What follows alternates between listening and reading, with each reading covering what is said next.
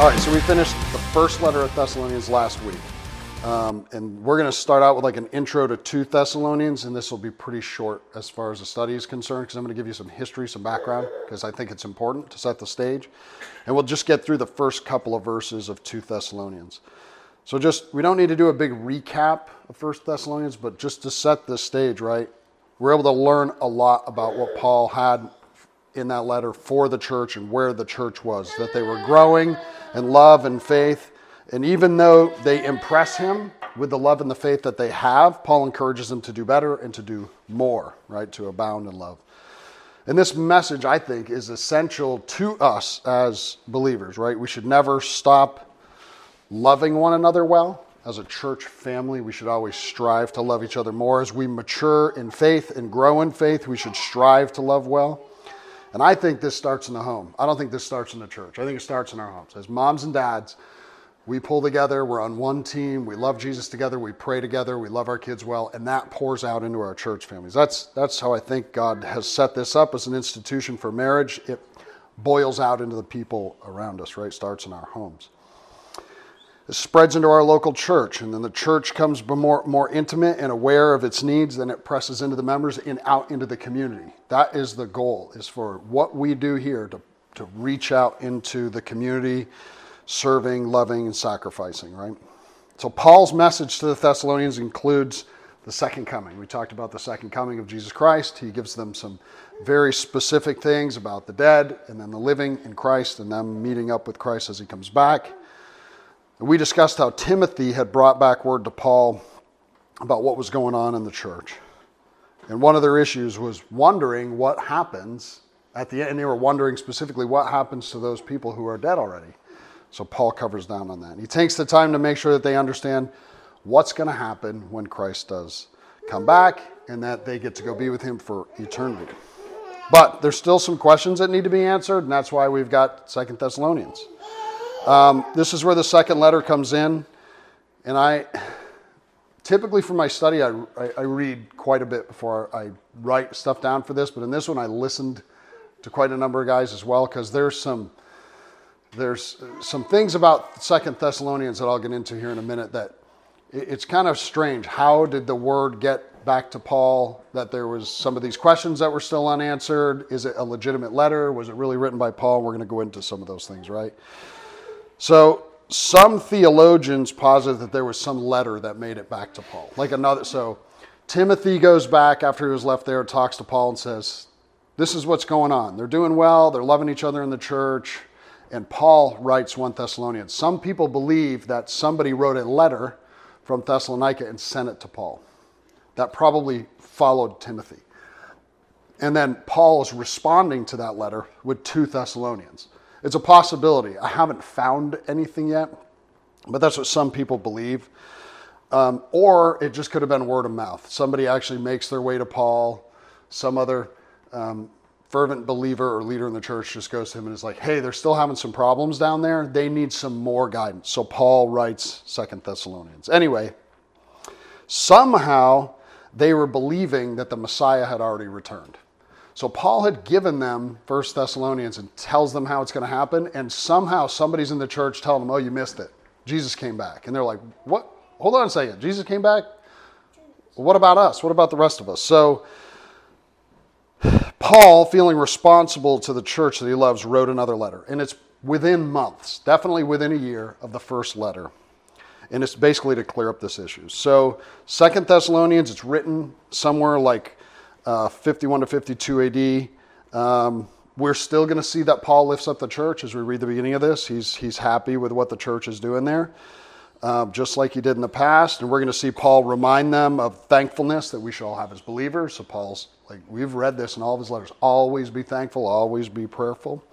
We're going to see Paul's going to cover the day of the Lord in depth a little bit more. And we are going to talk, or he is going to talk to them about what's going to happen first before the Lord comes back. So, very important as he starts clearing up some of the stuff they've been taught. And he's going to encourage them not to be idle. We talked about that in 1 Thessalonians. How he was like, don't be idle. You want to eat, you got to work. Um, they must keep working until Christ returns. And we're going to get into that when we get into 2 Thessalonians 2. There was this idea that if Christ came back already, I don't need to work. Or if Christ is coming back soon, I don't need to do anything. I'll just sit around and wait for God to come back. Not a good idea. And we're going to read some really good prayers, good prayers in this. So before we jump in, let me cover one small topic about reliability of this letter. I think talking about reliability of the biblical text is really important because we run into people who are critics who are going to try to tell us that the Bible is unreliable. and so I, I, always think it's good to, you don't have to have a big long answer or be super well read in the biblical text to understand this stuff. A very short answer. I have read the information and I know that you are incorrect when you tell me that this is unreliable is fair enough, right? So there are critics who believe Paul did not author this letter. And one of them I've brought up to you before. His name is Bart Ehrman, and he's a professor of theology up at UNC right up here, good old Raleigh. Um, and he goes as far as to tell us that this letter specifically is a forgery.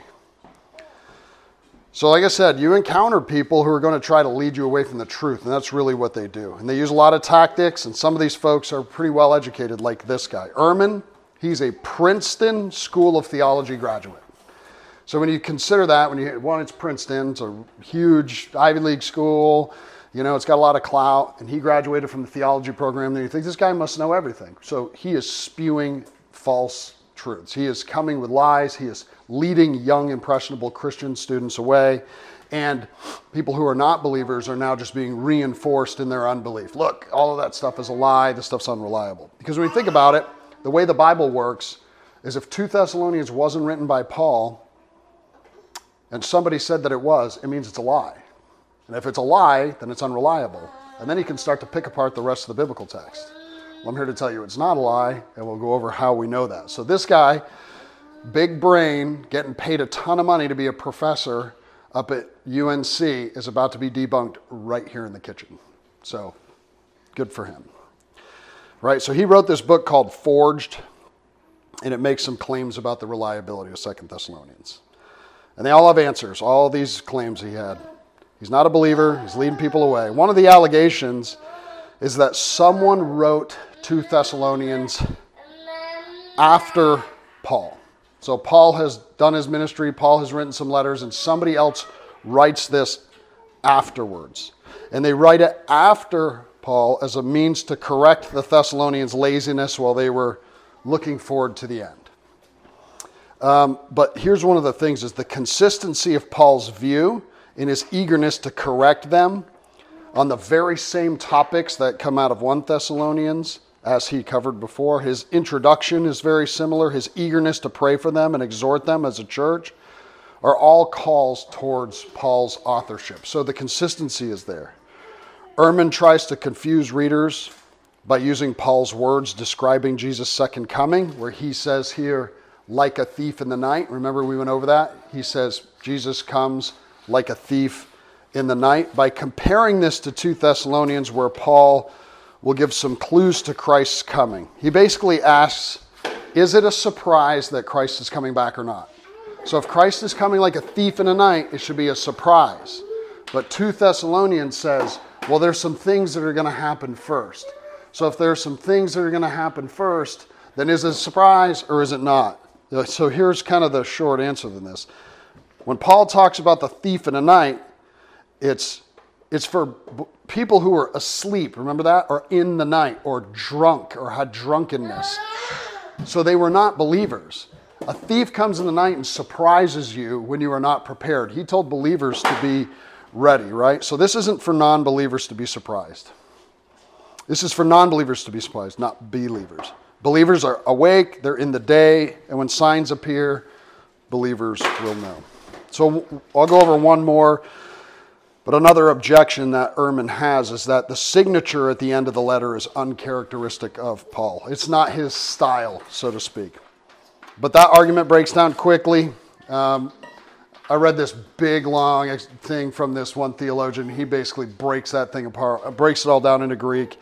Kind of the Cliff's notes are Paul in Philemon and Galatians have similar statements of Paul writing and it's in his own hand, is what he says. I wrote this in my own hand. similar scriptural uh, um, parts of the Bible, like 1 Corinthians, very close in the style. And then we've got things like Marcion has a 10 letter collection of Pauline letters where this is included. So you're talking late first century, so like the 80s, where he's like, this letter belongs. Um, what we do know is that 2 Thessalonians was widely accepted as having been authored by Paul. Polycarp quoted the letter in 110 AD. He knew John and was familiar with John's martyrdom, or excuse me, Paul's martyrdom. Irenaeus quoted the letter in 180 AD. Marcion, by the way, he was a heretic. Uh, he included the letter in an early canon in 150 AD. Tertullian uses the letter as early as the third century. So all of these early believers and theologians utilize the letter and they say it's written by Paul. So everybody just knew it was written by Paul. So, oddly enough, this criticism about authorship doesn't happen until the 19th century. So, 1800 years of reliability and it's good. And then all of a sudden, um, in the 1800s, somebody was like, oh, I don't think that was written by the same guy. It's like, no, you're going to have to get a, you're to have to do a little better than that. So there's a lot of people that have relied on this for a long time. So let's jump in. We're just to read four verses this morning. I wanted to do more. But I think that's a lot for this morning. So let's dig in and see what the first four verses have to say. So Paul starts out 2 Thessalonians in verse 1 by saying this It's his greeting Paul, Silvanus, and Timothy to the church of the Thessalonians in God our Father and the Lord Jesus Christ. Grace to you and peace from God our Father and the Lord Jesus Christ. We ought always to give thanks to God for you, brothers as is right, because your faith is growing abundantly, and the love of every one of you for one another is increasing. Therefore, we ourselves boast about you in the churches of God for your steadfastness and faith in all your persecutions and in the afflictions you are enduring.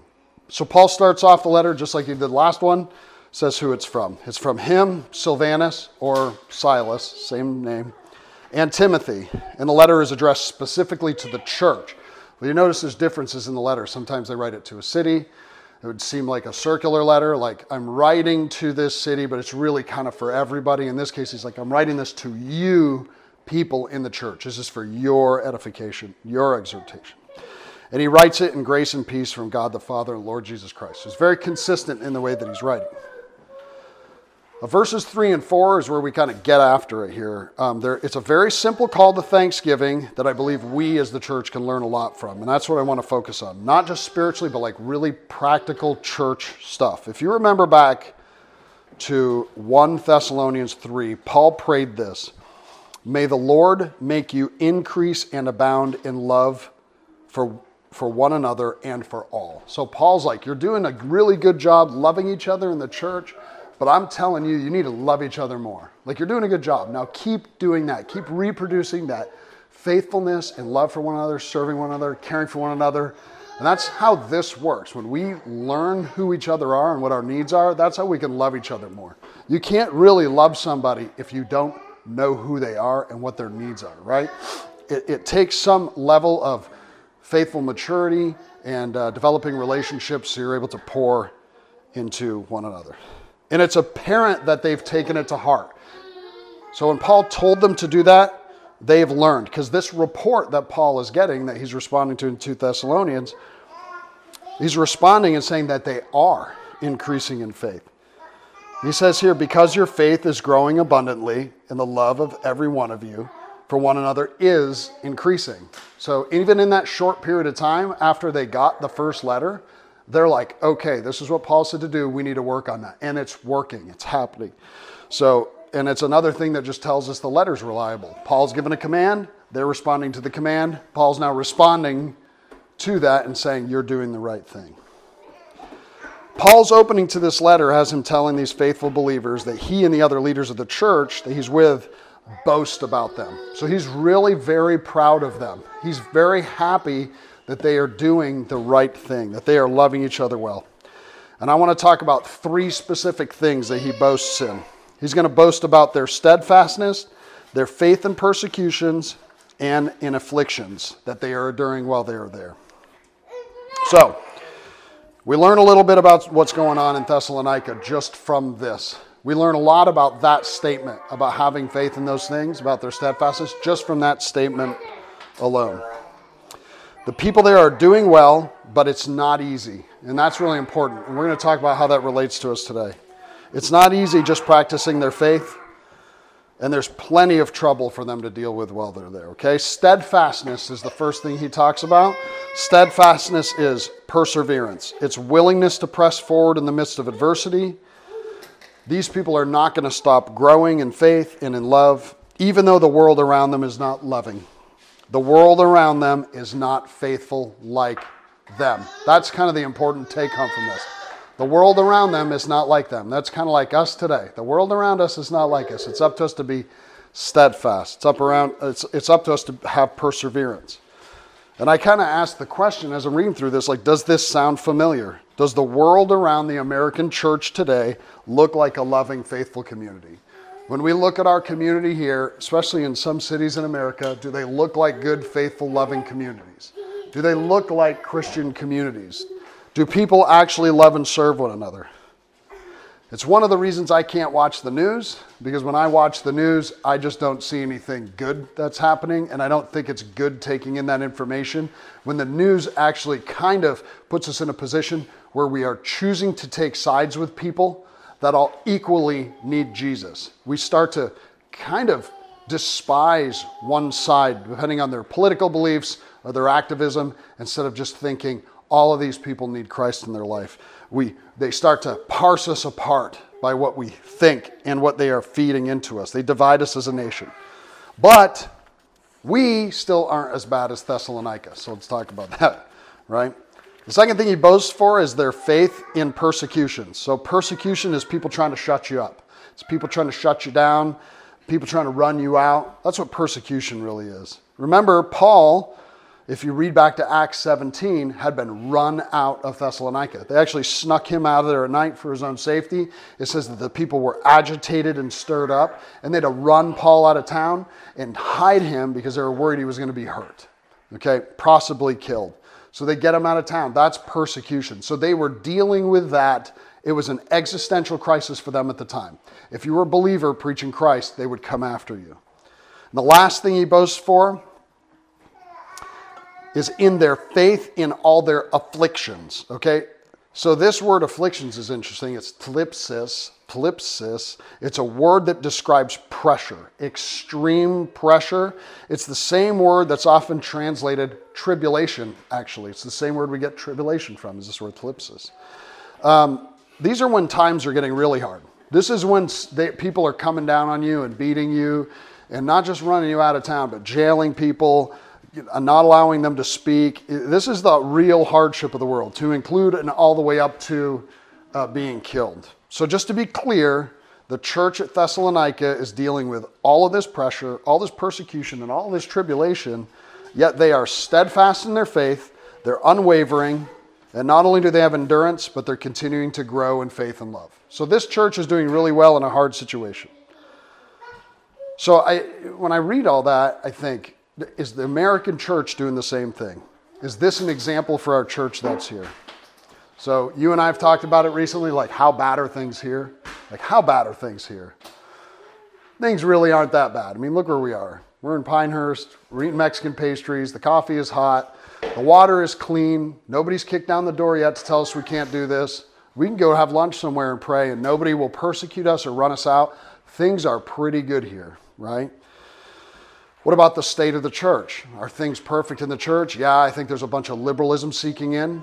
But the reality is, you can still preach the true gospel in America today and people will get saved. That's it. It's like it's that easy. You can go teach them. And if they're in a church that has adjusted itself to be more amicable or more attractive to the world, well, then you change that by continuing to preach the truth to them. It's very simple. We can correct each other lovingly in all that. Most churches are complaining about how bad the world has come. If you listen to a lot of the church today, they're talking about how like the government's gone downhill and the world's gone downhill and there's all these agendas coming around that are trying to tear down the church and tear down the American institution and it's all of this I mean you name like the the cause and people are into it. It's communism, it's Marxism, it's the LGBTQ thing, it's this, it's that. It's tearing us all down. And it's like okay, I agree with you that they don't believe like we do and they don't think like we do. Gotcha. I agree with you 100%. But when I read this from Paul and how these people are doing, I can't help but think, yeah, but we're still able to preach Christ. And nobody's kicked the door down yet to tell us we can't. So things are pretty easy here. Things are not that bad. Here's some of the things that I know to be true based on all that. Christ came for us. He came from heaven. He came here to get us, came here to rescue us. He took our sin on the cross. He was resurrected on the third day. I know that he ascended into heaven and is seated at the right hand of the Father, and the world is his footstool. He is in command, he is in charge, he is on the throne. The world is his. It is not mine. It does not belong to people who are unbelievers. It belongs to Jesus Christ, which means we are winning through his power when we preach the gospel and people get saved. Right? For us, I think we can just do a better job remembering Jesus is in control, that Jesus is in charge. We need to focus on the power of the Holy Spirit to save souls. Instead of talking about how awful they are, let's reach them and tell them about Christ and tell them that there's salvation and things. That's what saves people. That's what changes people is Christ, not me. I mean, if you listen to me tell you how awful you are, you are probably not going to be my friend. I can tell you about Jesus Christ and how he can save your life. That's what changes people's hearts. We need to remember to focus on the power of the Holy Spirit to save souls instead of how bad things are. I'll admit it, I was an enemy of God before I was saved. I was an enemy of God. And if somebody in the church was to look at the old Jeff Stevens and the rebel rouser that I was, they would have lumped me in with all of those other people because I led a horrible, awful, destructive life. And they would look at me and they would parse me out and push me out and say I wasn't one of them. So I think we need to be careful not to do that. If somebody had just focused on how awful I was, I'd have never, ever made it into a church. Instead, what I did is I had a friend that loved me who was like, dude, you are killing yourself and you need Jesus Christ in your life. You're not going down the right road. That's the freedom of the opportunity that we have in the Holy Spirit. And even in my sin, Christ rescued me. Boop, there's the answer. So instead of focusing on all the bad stuff, and not that some of it doesn't need addressing. Like to have safe communities and safe schools, we absolutely, as parents and as leaders in the community, we, there are things we need to address. But setting aside all pessim, pessimism, let's focus on our church growing in faith and love. Right here. Focus on your family growing in faith and love. So prayer starts in the home. And then let's be kind. Let's be the kind of loving faithful, active, serving church that if Paul were here, if Paul were to walk in today, the greatest evangelist to ever live, he would walk in and say, You guys are doing a good job. Can you imagine what that would have been like for the church? I don't even think they get it. Back then, Thessalonica wouldn't have got it. We look back 2,000 years almost to Paul, and uh, nobody like almost nobody in the world doesn't know who Paul the Apostle is. That's how popular it's the number one selling book in America. Everybody knows who Paul is. He wrote most of the New Testament. Are you kidding me? Paul walked into your church and told you guys you were doing a good job? So I wonder, as we grow as a church family, will we be that kind of faithful, loving family that if Paul were to walk in, he'd be like, I like what you guys are doing. You guys actually love each other, and there's evidence of it. And I think as we strive to get better in this, that's what we should strive to do. We should strive to be a loving family that not just Paul approves of, but ultimately that God approves of. Now let's pray for one another. Father God, I am thankful for you, and I'm thankful for this letter that we are going to dig into. And I'm thankful for the reminder, Lord, that things are not that bad where I stand today. That I need to set aside my desire to complain about how awful things are and just be reminded, God, that you are on the throne, that you are in charge, that you are in command, that you and you alone can save souls, can save hearts, can change people's minds and change people's hearts to make everything better. And that it is not my responsibility to judge people and set them out. It is my responsibility to present you as a loving, saving God. And although you are the judge, that is up to you to judge them. It is up to me to bring the message of hope and faith to them that you may change them, Lord. I ask you, God, that you bless these families that have gathered around you today and bless the families who didn't make it to be with us, that you would remind them in their hearts that we should draw together as a church family and love each other more and more. Become intimate enough with one another that we know what our needs are and be able to fill those right here in the church, that we are a light to our community, that people would see us and say, I like what they have. What is it? And our response can be, We have Jesus Christ in our hearts. I'm thankful for you today, Lord. I'm thankful for these people who have allowed me to spend time with them in your name and ask that you continue to richly bless us in your holy and precious name. Amen.